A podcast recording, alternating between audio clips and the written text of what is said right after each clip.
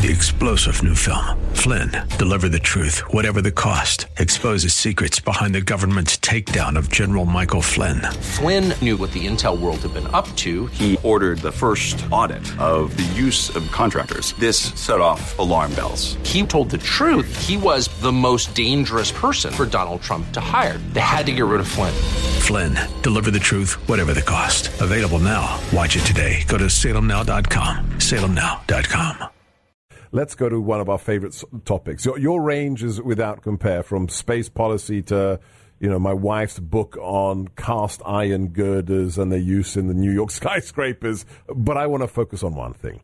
The president gave a speech, I think it was in Wilkes-Barre, uh, PA, where he first used this phrase of the super elite.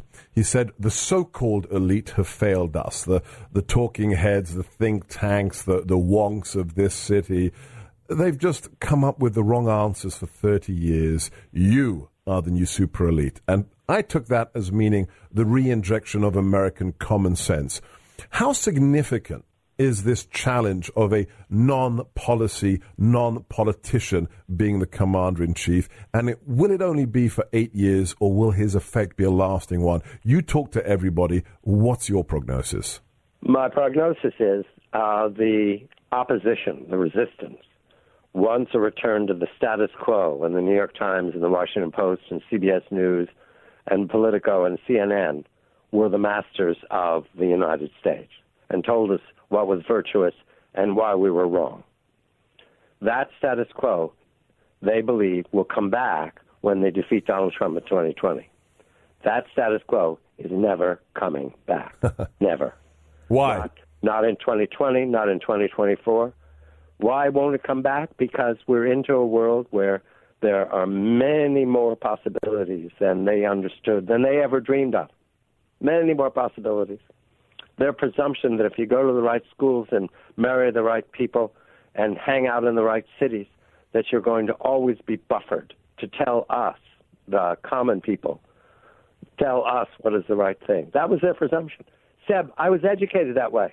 I'm one of them. so I know. I was educated in the 20, 20th century to fight the Cold War. I was taught Russian. I, I I went to the right universities and the right schools, and I went to the right city, and I went to the right publications. It's never coming back. It's exciting that it's not coming back. We know it. Why do we know it? Brexit. Yes. But tell. This was my next or, question. so, so throwing Angela Merkel out for unknowns is a tell. Right. Or Xi Jinping in trouble because he gets up there and bans Winnie the Pooh, and the Chinese people laugh at him. That's why the status quo of the big leader and his acolytes is never coming back, and that's an opportunity for us. Here's here's my my question, my partisan, my selfish question. I saw this from inside when I was in the White House. There are so few people who understand that the China has been broken in the China shop yeah. Who will represent, who will manufacture the policies for a world in which national sovereignty and representative Republican democracy is back? Because, you know, we use the catchphrase MAGA and it's great to win elections, but where are the the MAGA-crats, if you will? Are we just going to stumble through and find them? Or, or do you see a, a new constituency of people who understand the geopolitical changes and are ready to, to sail on those seas? Excellent question. It has too many moving parts, so I'll, I'll be focused on this. Nationalism versus globalism. Yeah. Let's just talk about those two yeah. poles, right? Russia and China got there first. Right. Putin and Xi saw first. Go to nationalism. It's a uniter. Now, they they are malignant, but they they get it. Yeah. Britain gets it. That's nationalism. What Brexit is. They they mock those who led Brexit, and the Remainers all sit around as if uh, any day now the 17th century is going to come back. Okay, fine. Here we got to nationalism thanks to the election of Donald Trump. Uh, Donald Trump is representative of those of us who do not want to be in a borderless world where we have to sacrifice or give up or give back the GDP our children need because we can't use our energy skills. Right. We don't want to do that. We're not going to do that. So that's the short answer. we got to it late, but our version is better because we're capitalists. We're good at it, Seb. We make money at it. but but but John, when you say the Brits got it, only the 17 million people who voted to leave the EU. Look at what's happened in the last two years with this abortion of a of a Yeah. process. Yeah. The Yeah. elite still doesn't get it in the UK, even when uh, people, uh, uh, for those who don't follow British politics, no, in no issue in a British history have 17 million people voted on one side of the issue. Never happened before. And the elite still doesn't get it. It's a joy to watch it happen. it's a joy. Not if you're in Britain. All Oxford and Cambridge can do is squeal and point and blame and and complain. That's all they can do. They can't stop it. Yeah.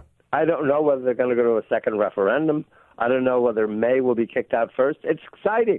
Oh, it is. It is. But but my, my fear is look, uh, I, I love Phil Bobbitt. His his works are amazing. Uh, Terror and Consent and his whole argument in, in his his books on on the evolution of the Westphalian system. But at the end of the day, states maintain the monopoly on the use of force on a scale that is required in the current world, and also they're the only people who get to tax other people. So the idea that the nation state is dead, this this Fukuyamian uh, idyll, was never going to be true. But when will the elites wake up to it, John? That's my question. Well, I count on your show as a wingman to my show I like for it. us to make it very clear All right. that the Deal. status quo is not coming back. Deal. I can't. I can't do long form at three in the afternoon, but I'll do my best with guests like you, John. Good. All right. So um, let's let's talk about the latest news. The president reached out an olive branch. He's invited Nancy and Chuck to the White House, and their response has been.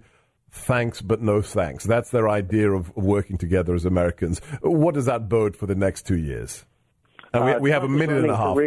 Trump is running for reelection, and the Democrats don't have a candidate. All the news that we're getting today comes down to that.